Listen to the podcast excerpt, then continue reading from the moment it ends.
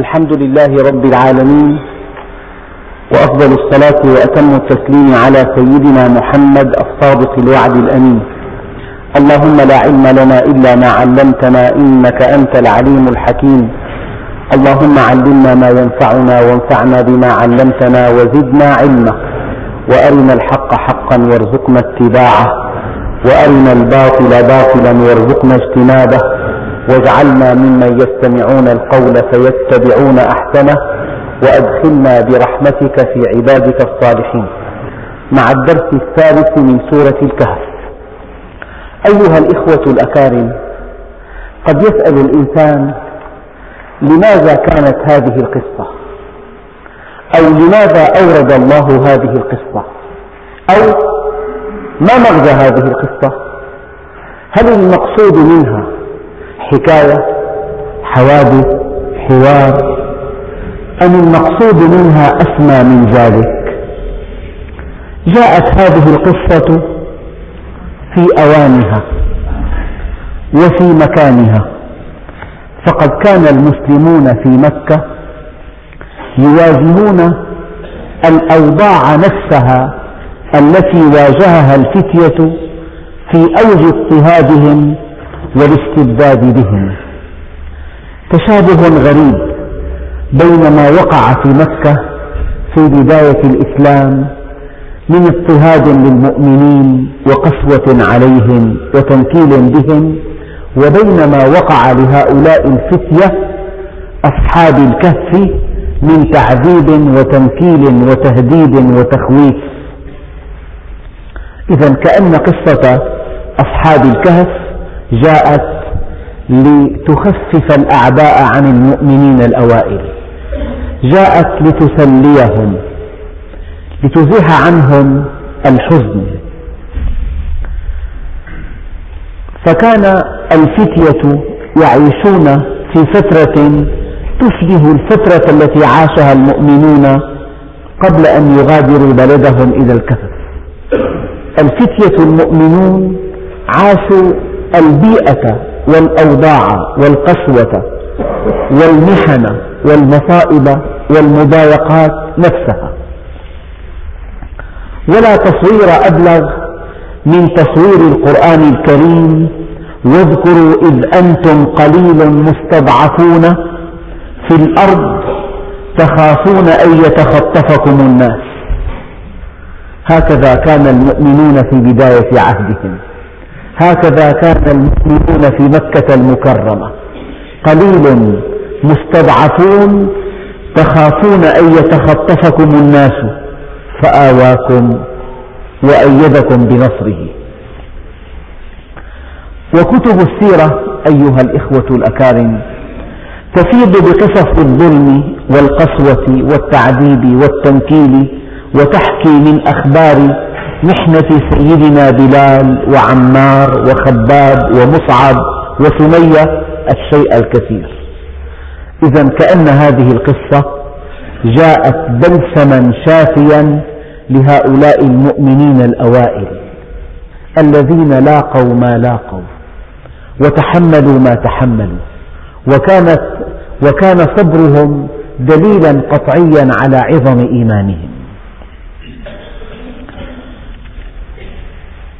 شبه تام بين الممتحنين في مكة وبين الممتحنين من أصحاب الكهف. فقص الله عز وجل في هذه الفترة الرهيبة التي يستولي فيها اليأس والتشاؤم وتزيغ الأبصار وتبلغ القلوب الحناجر قصة يوسف مع إخوته وقصة موسى مع فرعون وقصة فرد مع أمة ونبي مع جماعة وقصة أصحاب الكهف. هذه القصص لها أهداف تربوية كبيرة جدا. شيء آخر في هذه القصة نقاط التشابه بين مؤمني مكة في بداية عهد الإسلام وبين أصحاب الكهف أن هناك الإرادة القاهرة التي تنصر المؤمن على الكافر والبر على الفاجر والمظلوم على الظالم والضعيف على القوي والفقير على الغني بطرق تحار منها العقول وتشبه بها العقول ويؤمن بها الكافر ويوقن بها المتشكك.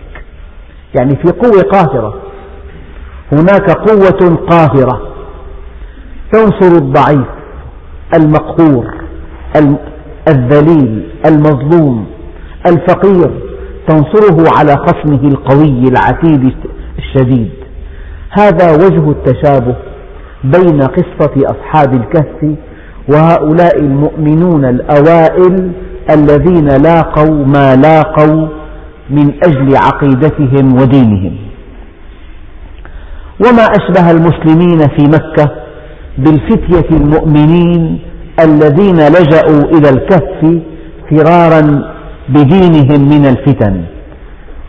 فبقوا, فبقوا فيه إلى أن قلب الله الليل والنهار وانقرضت الدولة الكافرة, الكافرة المضطهدة لأهل الإيمان والعقيدة. حينما أفاق أهل الكهف رأوا حياة أخرى ومجتمعا آخر وعلاقات أخرى وكأن الذي خافوا منه قد زال عنهم زوالا نهائيا. لذلك الله سبحانه وتعالى يقول فضربنا على آذانهم في الكهف سنين عددا. مجتمع منحرف يسود فيه الفجور والخلاعة والانهيار في القيم والانحطاط الفاجر هو القوي والمستقيم هو الضعيف الفاسق هو الغني والملتزم هو الفقير مجتمع فيه ظلم وفيه انحراف وفيه قسوة وفيه ميوعة وفيه انحلال فيه ما في كل المجتمعات المتفسخة هذه هي البيئة التي عاش فيها هؤلاء الفتية أصحاب الكهف. هؤلاء الفتية يبدو أنهم كانوا من بيوتات عظيمة من علية القوم يعيشون في بيوت يأكلون ما لذ وطاب ولكنها بلغتهم دعوة السيد المسيح عليه وعلى نبينا أفضل الصلاة والسلام. هذه الدعوة بلغتهم. حينما بلغتهم وقعوا في صراع داخلي. بين الحق والباطل بين الخير والشر بين أن يقفوا مع عقولهم وبين أن يقفوا مع شهواتهم بين المبدأ والمصلحة بين القيم والحاجات. هذا الصراع العنيف نشأ في نفوسهم أولا ثم انعكس على مواقفهم وعلى عقيدتهم وعلى تصرفاتهم. لذلك شعروا بالغربة. شعروا أنهم غرباء عن هذا المجتمع. ماذا يفعلون؟ إما أن يعتقدوا عقيدة صحيحة مع الموت وإما أن يحيوا مع الفساد في العقيدة. خيار صعب. لا مكان لموقف ثالث. إما أن يماشوا ويواكبوا ويوافقوا هذا التيار المنحرف تيار الفسق والفجور والمجون والعقيدة الوثنية في عهد الرومان قبل قبل انتشار دعوة السيد المسيح وإما أن يقفوا مع الحق الذي آمنوا به وعرفوه ويدفعوا ثمنه ثمنا باهظا جدا. الأمر لا يحتمل حالة ثالثة إما أن يكونوا مع الحق ولا حياة مع الحق وإما أن يكونوا مع الباطل حيث البحبوحة والدعة والحياة الرغيدة. هذا تمهيد للحالة النفسية وللبيئة التي عاش بها أصحاب الكهف قبل أن يأووا إلى كهفهم. فضربنا على آذانهم في الكهف سنين عددا. إذ أوى الفتية إلى الكهف فقالوا ربنا آتنا من لدنك رحمة. الإنسان حينما يلتجئ إلى الله عز وجل وحينما يلوذ به وحينما يحتمي بحماه وحينما يستظل بظله حيث لا ظل إلا ظله. وحينما يخلص له وحينما يستقيم على أمره. وحينما يحبه وحينما يحتمي به. فقد ملك كل شيء. ابن آدم اطلبني تجدني. فإذا وجدتني وجدت كل شيء. وإن فتك فاتك كل شيء. وأنا أحب إليك من كل شيء.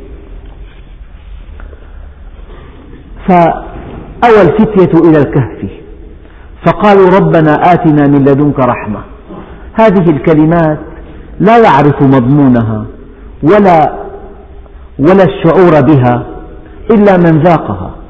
إذا تجلى الله عز وجل على قلب المؤمن شعر أنه ملك كل شيء.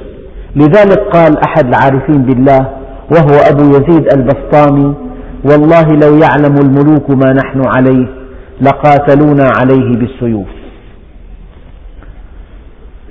وهيئ لنا من أمرنا رشدا. يا رب تول أمرنا. وفقنا لما تحب وترضى. نجنا من القوم الظالمين. هيئ لنا خلاصا من هؤلاء. هيئ لنا حالة نرتاح بها من هؤلاء الذين يكرهوننا على أن نكون معهم على الوثنية والانحراف والسقوط. فضربنا على آذانهم في الكهف سنين عددا. ربنا عز وجل كما قلت لكم في الدرس الماضي العين قد تغمض أثناء في أثناء النوم ولكن الأذن مفتوحة. إذا الاستيقاظ يكون عن طريق الأذن. ربنا عز وجل مكان التنبه الوحيد وهو الصوت هو الأذن وضربنا على فضربنا على آذانهم في الكهف سنين عددا. ثم بعثناهم لنعلم أي الحزبين أحصى لما لبثوا أمدا. بعثناهم من هذا النوم الطويل. قلت لكم في الدرس الماضي إن أهل الكهف أو إن أصحاب الكهف ليسوا أنبياء. وهذا الذي جرى معهم هو خرق للعادات. أن ينام الإنسان ثلاثمئة سنة وهو بكامل هيئته وصحته وقوامه من دون أن يتلف جسمه أو يفنى جسده. هذه معجزة. إن كانت لنبي فاسمها معجزة وإن كانت لولي فاسمها كرامة. وهذا دليل قطعي على وجود الكرامة وها هي ذا يحدثها الله عز وجل لأصحاب الكهف. نحن نقص عليك نبأهم بالحق إنهم فتية آمنوا بربهم وزدناهم هدى. لك أن, لك أن تبادر أنت وعلى الله الباقي والذين جاهدوا فينا لنهدينهم سبلنا وإن الله لمع المحسنين. عليك أن تخطو الخطوة الأولى. عليك أن تختار الهدى عليك أن تفكر وتتخذ قرارا في طلب الحق وعلى الله الباقي. يعني الخطوة الأولى عليك والخطوات الأخرى على الله عز وجل. ابن آدم اطلبني تجدني. إذا تقربت إلي شبرا تقربت إليك ذراعا. وإذا أتيتني مشيا أتيتك هرولة. إذا رجع العبد إلى الله عز وجل نادى مناد في السماوات والأرض أن هنئوا فلانا فقد اصطلح مع الله. نحن نقص عليك نبأهم بالحق إنهم فتية آمنوا بربهم وزدناهم هدى. هنا مغزى دقيق جدا. يعني أنت أيضا أيها المؤمن إذا اتخذت قرارا صحيحا في طلب الحق على الله الباقي على الله أن يجمعك مع أهل الحق وعلى الله أن يشرح لك صدرك لطلب الحق وعلى الله أن يوفقك في الدنيا وأن يفرغك للحق. كل هذا الذي تطمح به إذا خطوت الخطوة الأولى الله سبحانه وتعالى يتولى ما بقي من خطوات. وربطنا على قلوبهم إذ قاموا. الإنسان أحيانا ينهار داخليا ينهار نفسيا تخور قواه الجسمية بخور أصاب قلبه لكن المؤمن يربط الله على قلبه يعطيه العزم يعطيه السكينة يعطيه الوقار يعطيه الصلابة يعطيه قوة للتحمل. إنه كالجبل الراسخ بينما الكافر أفئدتهم هواء. هنالك ابتلي المؤمنون وزلزلوا زلزالا شديدا. المؤمن يلقي الله في قلبه السكينة. وربطنا على قلوبهم إذ قاموا فقالوا ربنا رب السماوات والأرض لن ندعو من دونه إلها. هذا هو التوحيد وهذا هو الدين. وهذه هي العقيدة الصحيحة وهذا ملخص الأديان كلها. لن ندعو من دونه نعم إلها من دونه إلها لقد قلنا إذا شططا لو أننا دعونا من دونه إلها لقد خرجنا عن الحق خرجنا عن الاعتدال خرجنا عن دائرة القبول. هؤلاء قومنا اتخذوا من دونه آلهة لولا يأتون عليهم بسلطان بين فمن أظلم ممن افترى على الله كذبا. وإذ اعتزلتموهم وما يعبدون إلا الله. العزلة حق لأهل المعصية والفجور.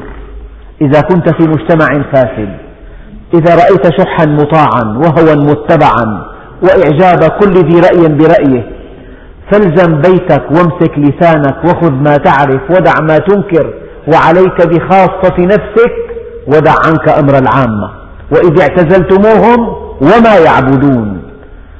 أي عاداتهم وتقاليدهم وقيمهم وأنماط معيشتهم ومقاصفهم ومتنزهاتهم وأنديتهم وأمكنة احتفالاتهم وأنماطهم وإذ اعتزلتموهم وما يعبدون إلا الله إلا إذا عبدوا الله عز وجل فعندئذ لا ينبغي أن تعتزلوهم. فأووا إلى الكهف ينشر لكم ربكم من رحمته ويهيئ لكم من أمركم مرفقا المرفقة الشيء الرفيق المريح. وترى الشمس هذه الآيات وقفنا عندها في الدرس الماضي مليا. وآثرت أن أتلوها على مسامعكم مرة ثانية مع شرح سريع كي تكون القصة متصلة. وترى الشمس إذا طلعت تزاوروا عن كهفهم وفي قراءة تزاوروا تزاوروا عن كهفهم ذات اليمين وإذا غربت تقرضهم ذات الشمال وهم في فجوة منه. يعني الله عز وجل دلهم على كهف كما قال المفسرون يقع في الجهة الشمالية. فالشمس تأتيه صباحا مجانبة يدخل نورها فقط لا أشعتها وتغيب عنهم مساء كذلك.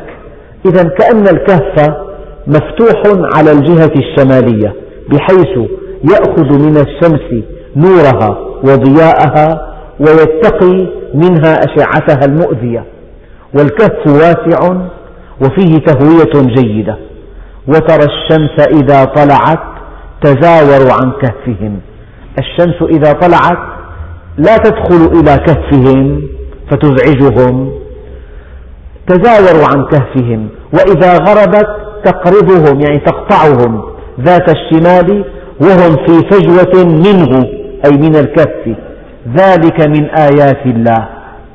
من يهد الله فهو المهتد ومن يضلل فلن تجد له وليا مرشدا. يعني إذا الله عز وجل أنس من عبد طلبا للهداية يهديه الله عز وجل. يا عبادي كلكم ضال إلا من هديته فاستهدوني أهدكم. من يهدي الله فهو المهتد والذي عرف الله هو المهتدي الوحيد. وليس بعد هذا الهدى هدى. ليس بعد هذا الهدى إلا الضلال المبين. يعني إما أن تكون على الحق والحالة الثانية إما أن تكون على الباطل. ما في حالة ثالثة. الحق واحد الحق لا يتعدد. إما أن تكون على الحق وإما أن تكون على الباطل قطعا. من يهدي الله فهو المهتد ومن يضلل فلن تجد له وليا مرشدا. يعني إذا الإنسان استغنى عن الله عز وجل إذا استغنى عن الله باختياره إذا أدار ظهره للدين إذا التفت إلى الدنيا هل في الأرض كلها جهة تهديه؟ لا والله. ومن يضلل نفسه يعني بعض المفسرين قالوا ومن يضلل نفسه عن الله عز وجل فلن تجد له وليا مرشدا. إذا الإنسان باختياره صرف نفسه عن الهدى الإلهي صرف نفسه عن الحق ابتعد عن الحق لن تجد له وليا مرشدا لن تجد أحدا يهديه. وتحسبهم أيقاظا وهم رقود. قال بعض العلماء إن أجفانهم بقيت مفتوحة تحسبهم أيقاظا وهم رقود نائمون. ونقلبهم ذات اليمين وذات الشمال. من الإعجاز العلمي لهذا الكتاب هذه الآية. من الإعجاز العلمي. الإنسان إذا استلقى على فراشه العلماء يقولون إن وزن جسمه يضغط على الهيكل العظمي والهيكل العظمي يضغط على العضلات ضغطا ثانيا. وزن الإنسان محمول على هيكل العظمي مثلا عظم اللوح.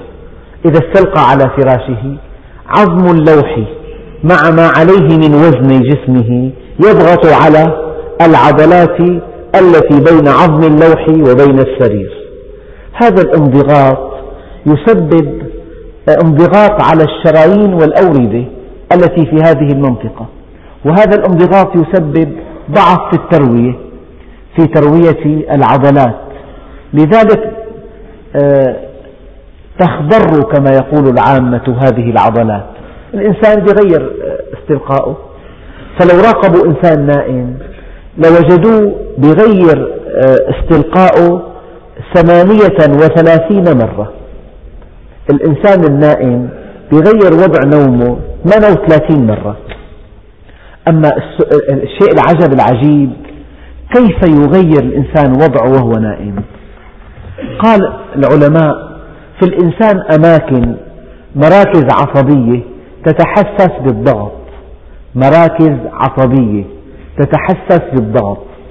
فإذا, فإذا تم انضغاط بعض العضلات وتحسست هذه المراكز العصبية تعطي إشارة إلى الدماغ والإنسان نائم. أن هناك ضغط في الجهة الفلانية. الدماغ يعطي أمر إلى العضلات لتغيير وضع النوم. بسبب تغيير وضع النوم الإنسان يتقلب بالليلة الواحدة 38 ل 40 مرة. فكل ما انضغط انضغط بعض العضلات من جهة يعني أقل فترة ساعتين أو أقل. الإنسان يغير وضع نومه. هذا في الأحوال العادية. أما لو استورنا إنسان معه سبات مرض اسمه السبات يعني همود غيبوبة عن الوعي كليا. إنسان معه مرض مثلا شلل كامل ما في حرك نفسه. من يصدق أن أول علاج لهذه الحالة أول علاج هو التقليد؟ إذا الإنسان بقي على وضع واحد فوق ثمان ساعات يبدأ اللحم بالتمزق. طبعا تضعف تروية الدم للنسيج العضلي عندئذ يصبح اللحم متفسخا. لك انهرى لحمه أحيانا لو مريض نسي أهله أن يقلبوه معه سبات أو معه شلل إن قطع اللحم تنزع من أطرافه نزعا. هذه هذا المرض سماه العلماء قرحة السرير قرحة السرير. فكل إنسان مصاب بالشلل أو بالسبات علاجه الوحيد قبل كل علاج التقليد علاجه الوحيد التقليد فهؤلاء أصحاب الكهف. لو ناموا على حالة واحدة واستمر نومهم ثلاثمائة عام بالتأكيد بعد خمسين عام لا يبقى منهم شيء. لحومهم تتفسخ ويأكلها الدود وهم أحياء. فربنا عز وجل كانت هذه الآية من آيات الإعجاز العلمي وتحسبهم أيقاظا وهم رقود ونقلبهم ذات اليمين وذات الشمال. لولا هذا التقليد لما بقوا على ما هم عليه ثلاثمائة عام. كيف أن الإنسان يتقلب في الفراش 38 مرة؟ في الليلة الواحدة في الساعات الثمانية التي ينامها يتقلب 38 مرة. بفعل مجموعة معقدة جدا من الأجهزة.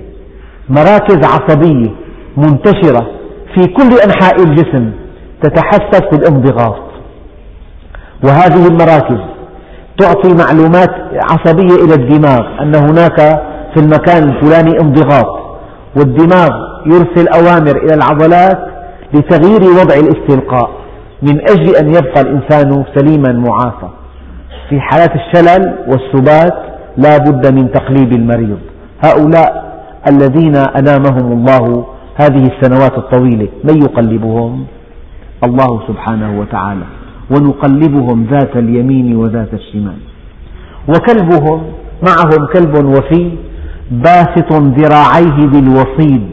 بالوصيد أي بفناء الدار. أو بفناء الوصيد فناء الدار. أما الوصيد في الكهف يعني في فسحة من الكهف كلبهم باسط ذراعيه بالوصيد. لو اطلعت عليهم لوليت منهم فرارا ولملئت منهم رعبا. يعني قال بعض العلماء أن الإنسان حالته النفسية قد تنتقل للآخرين. حالته النفسية. فهؤلاء حينما آووا إلى الكهف كانوا في حالة رعب وفزع شديدين. فكل من اطلع عليهم امتلأ قلبه رعبا منهم وولى منهم فرارا. وهناك حكمة بالغة من تقديم الفرار على الرعب. لو اطلعت عليهم لوليت منهم فرارا ولملئت منهم رعبا. بعضهم قال هذا من قبيل تقديم المسبب على السبب.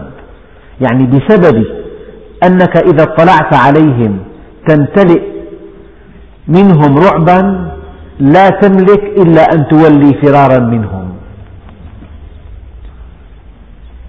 مضى ثلاثمائة عام وكذلك بعثناهم استيقظوا. طبعا هم حينما, حينما أووا إلى الكهف كان الضغط الاجتماعي والقهر والاضطهاد والتعذيب والتقتيل لكل من يؤمن بالسيد المسيح. فكانت الديانة وقتها ديانة وثنية. تؤمن بالأصنام تؤمن بإله الجمال فينوس وإله المطر وإله الحرب وإله الرياح وإله وإله هذه الآلهة التي آه، اتخذتها بعض الأقوام الرومانية. كان هذا دين الملك الذي كان يحكم وقتها هؤلاء الفتية. ثم بعثناهم ليتساءلوا بينهم. قال قائل منهم كم لبثتم قالوا لبثنا يوما أو بعض يوم. يعني توقعوا أنه ناموا فاقوا مثل أي أما قد يكون نوم طويل يعني يعني الإنسان بينام الساعة 6 للساعة 6 الصبح 12 ساعة نمت شعروا أنهم ناموا نوما طويلا. لكن لا يزيد عن يوم وبعض اليوم. قالوا لبثنا يوما أو بعض يوم. قالوا ربكم أعلم بما لبثتم. يعني حيختلفوا. والموضوع ليس ذي بال ليس بذي بال. فقالوا ربكم أعلم بما لبستم فابعثوا أحدكم بورقكم هذه إلى المدينة. طبعا كان معهم معهم بعض المال.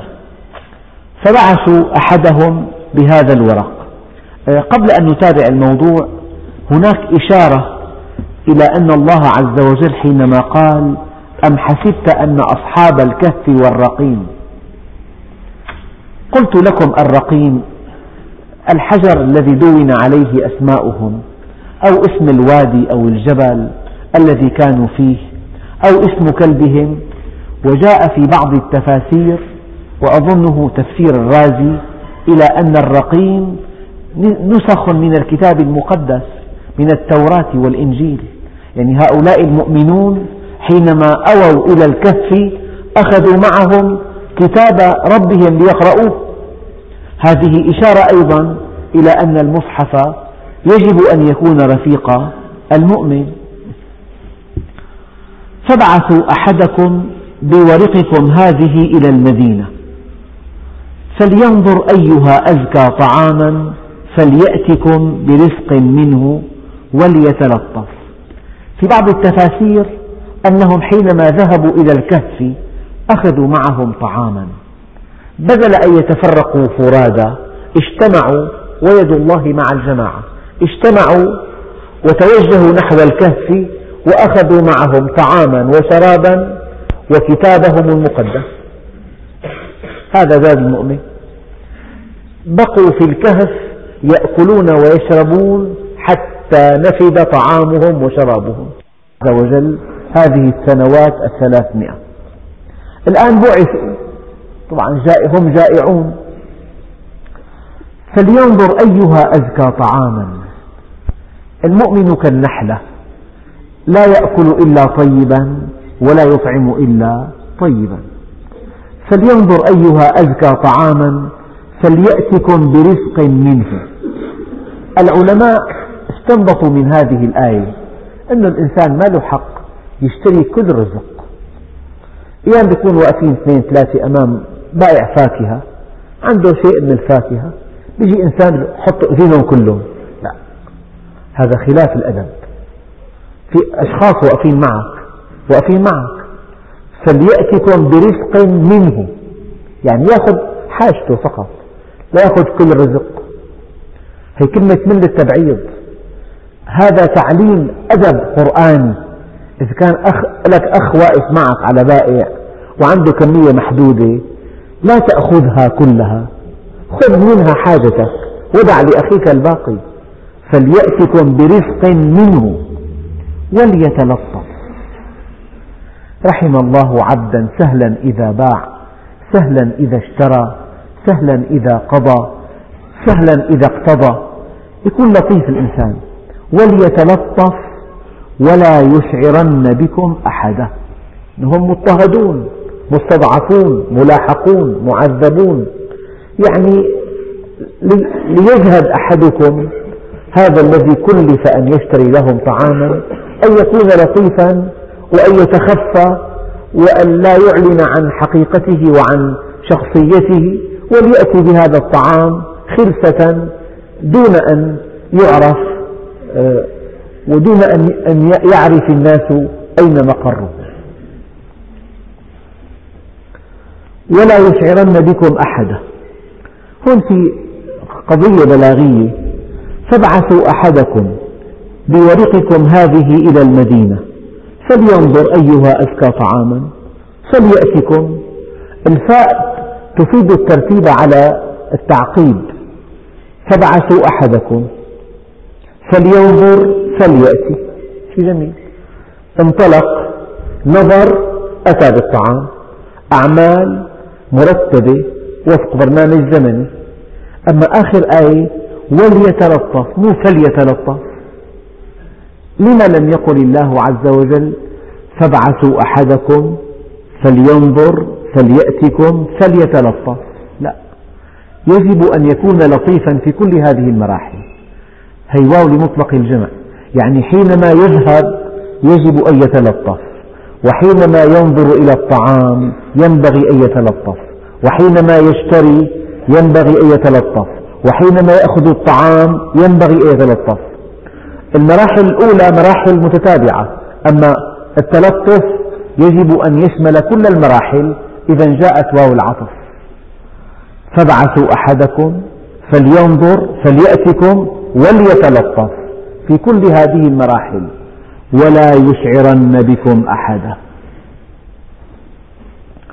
حسب ما حسب بحسب ما هم يعرفون إنهم إن يظهروا عليكم يرجموكم. يعني يقتلوكم أو يعيدوكم في ملتهم الوثنية. ولن تفلحوا إذا أبدا. لو عدتم إلى ملتهم وعشتم في بحبوحة ونعيم ووجاهة لكنكم على حساب عقيدتكم ومبادئكم ودينكم لن تفلحوا إذا أبدا. وكذلك أعثرنا عليهم. تروي الكتب أن هذا الذي ذهب ليشتري طعاما حينما دفع هذه العملة هي عملة قبل 30 سنة هلأ إذا واحد فات لسوق الجمعة وطالع مجيدي قال له أعطينا كيلين بندورة شو هذا؟ مين أنت؟ من أي زمان أنت؟ طبعا هذا الذي حصل أن هذا الإنسان ببالغ التلطف والتخفي والتستر لكن ظنوا أنه نايم ليلة واحدة نايم والمجتمع مجتمع وثني وكافر وفي قهر وفي اضطهاد. فلما أبرز العملة التي معه قالوا ما هذه؟ من أين أنت؟ لكن شعر أن الأناس طيبون لا كالذين تركهم. طيبون. الدين قائم. شعر أن هناك تبدل تاريخي في هذه العودة. هم عرفوه وتتبعوه.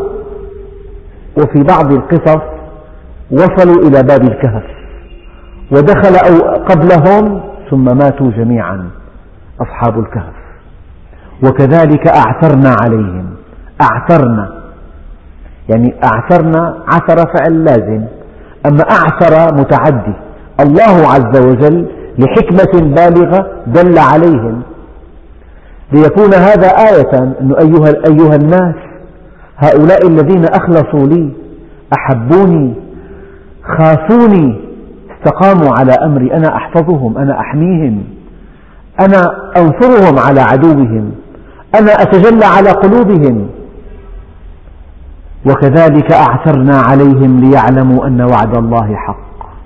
والله الذي لا إله إلا هو.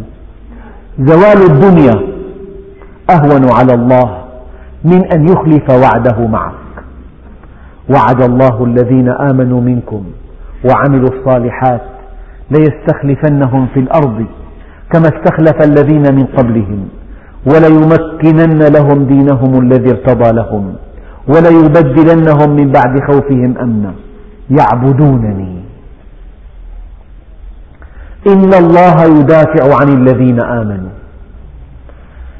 من عمل صالحا من ذكر أو أنثى وهو مؤمن فلنحيينه حياة طيبة.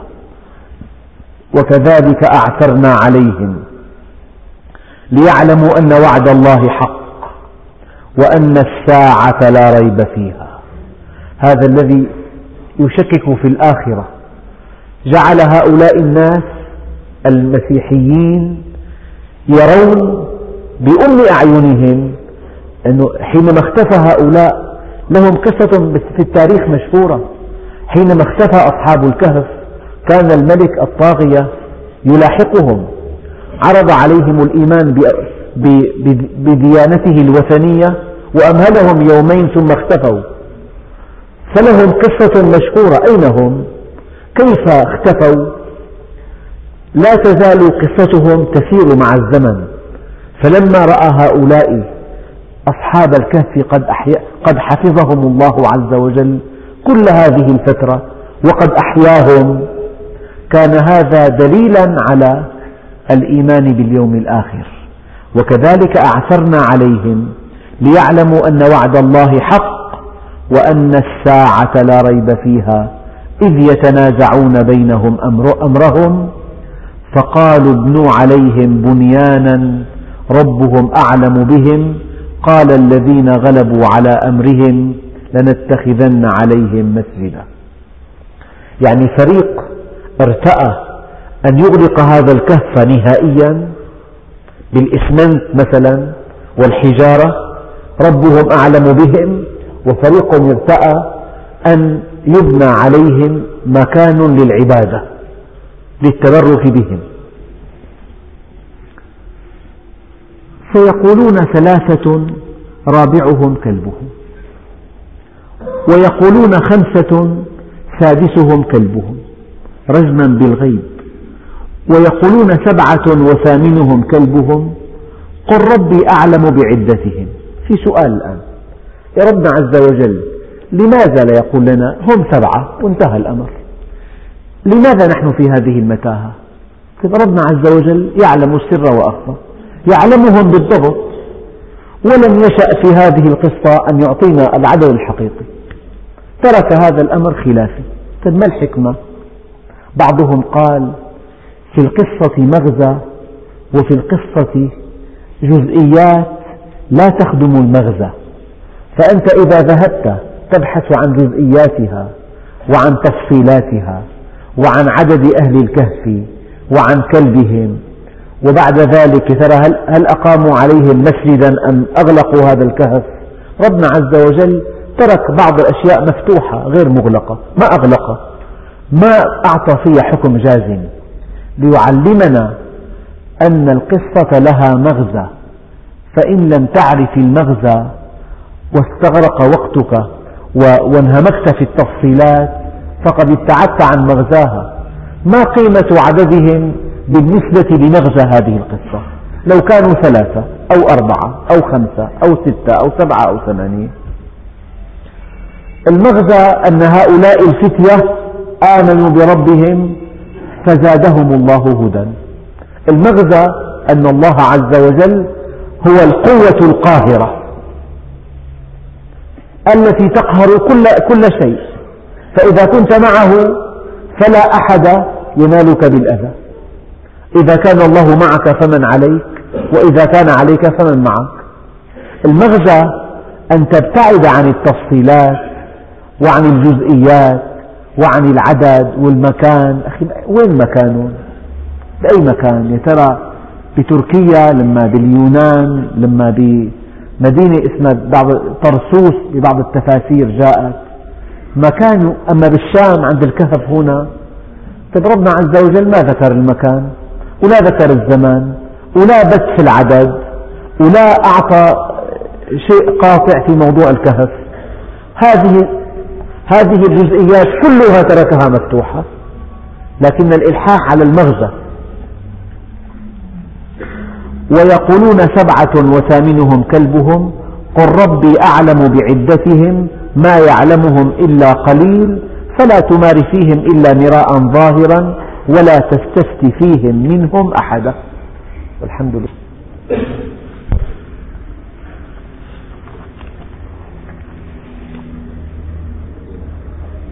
تمار فيهم إلا مراء ظاهرا ولا تستفت فيهم منهم أحدا.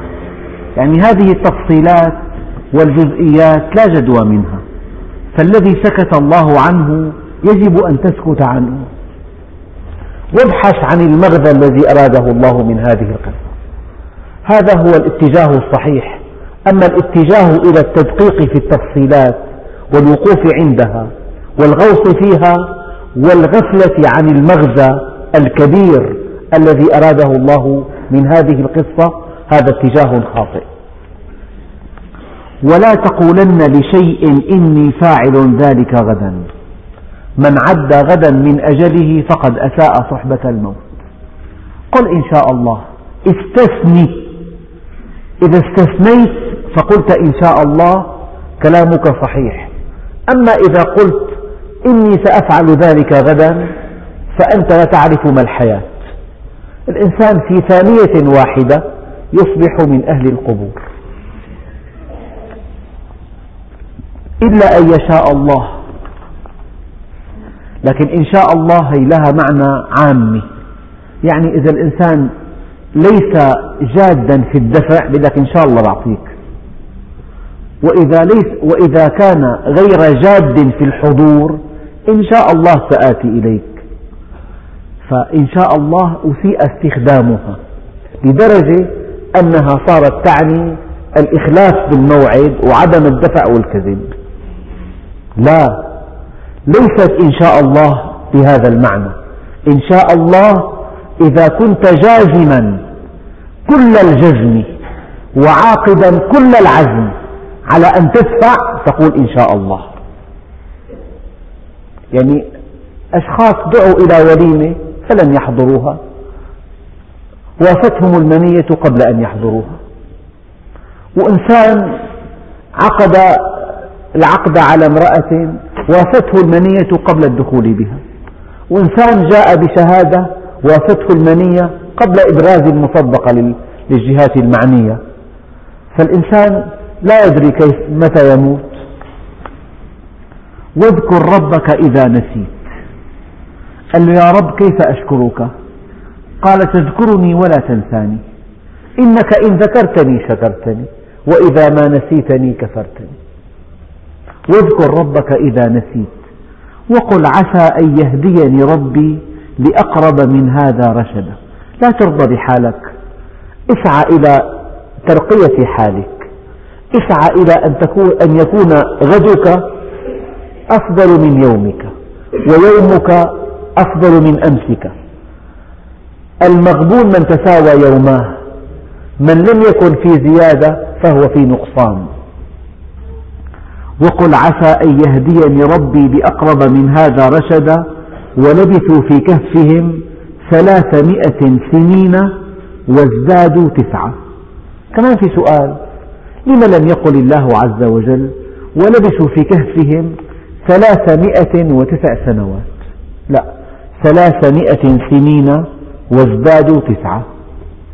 العلماء قالوا وهذا أيضا من الإعجاز العلمي في كتاب الله. ثلاثمائة عام ميلادي تساوي بالضبط ثلاثمائة وتسع سنوات هجرية. فربنا عز وجل أعطى المدة على التقويمين الشمسي والقمري ولبثوا في كهفهم ثلاثمائة سنين. هذا بالشمسي وازدادوا تسعة. والسنة الشمسية هي مدة دورة الأرض حول الشمس في اثنتي عشر برجا. فالسنة الشمسية حقيقية والشهر الشمسي حكمي. أما بالهجري بالعكس. الشهر القمري هو شهر حقيقي. والسنة القمرية حكمية. يعني السنة القمرية شهر ضرب 12 أما السنة الشمسية 12 تقسيم آه، آه، سنة تقسيم 12 فلبثوا في كهفهم ثلاثمائة سنين على السنوات الميلادية وازدادوا تسعة على التقويم القمري. مو الهجري ما كان في هجري. على التقويم القمري. قل الله أعلم بما لبثوا له غيب السماوات والأرض أبصر به وأسمع ما لهم من دونه من ولي ولا يشرك في حكمه أحد. هذا هو التوحيد. ما لهم من دونه من ولي ولا يشرك في حكمه أحدا هو الله لا إله إلا هو. الحي القيوم. وسوف نتابع تفسير هذه الآيات في الدرس القادم إن شاء الله تعالى. عودوا إليه. الحمد لله رب العالمين وأفضل الصلاة وأتم التسليم على سيدنا محمد الصادق الوعد الأمين. اللهم أغننا بالعلم وزينا بالحلم وأكرمنا بالتقوى وجملنا بالعافية. وطهر قلوبنا من النفاق وأعمالنا من الرياء وألسنتنا من الكذب وأعيننا من الخيانة. فإنك تعلم خائنة الأعين وما تخفي الصدور. اللهم اجعل جمعنا هذا جمعا مباركا مرحوما. واجعل تفرقنا من بعده تفرقا معصوما. ولا تجعل فينا ولا منا ولا معنا شقيا ولا محروما. اللهم كما هديتنا للإسلام فثبتنا عليه. اللهم ألزمنا سبيل الاستقامة لا نحيد عنها أبدا. واهدنا لصالح الأعمال لا يهدي لصالحها إلا أنت. وصلى الله على سيدنا محمد وعلى آله وصحبه وسلم والحمد لله رب العالمين. الفاتحة.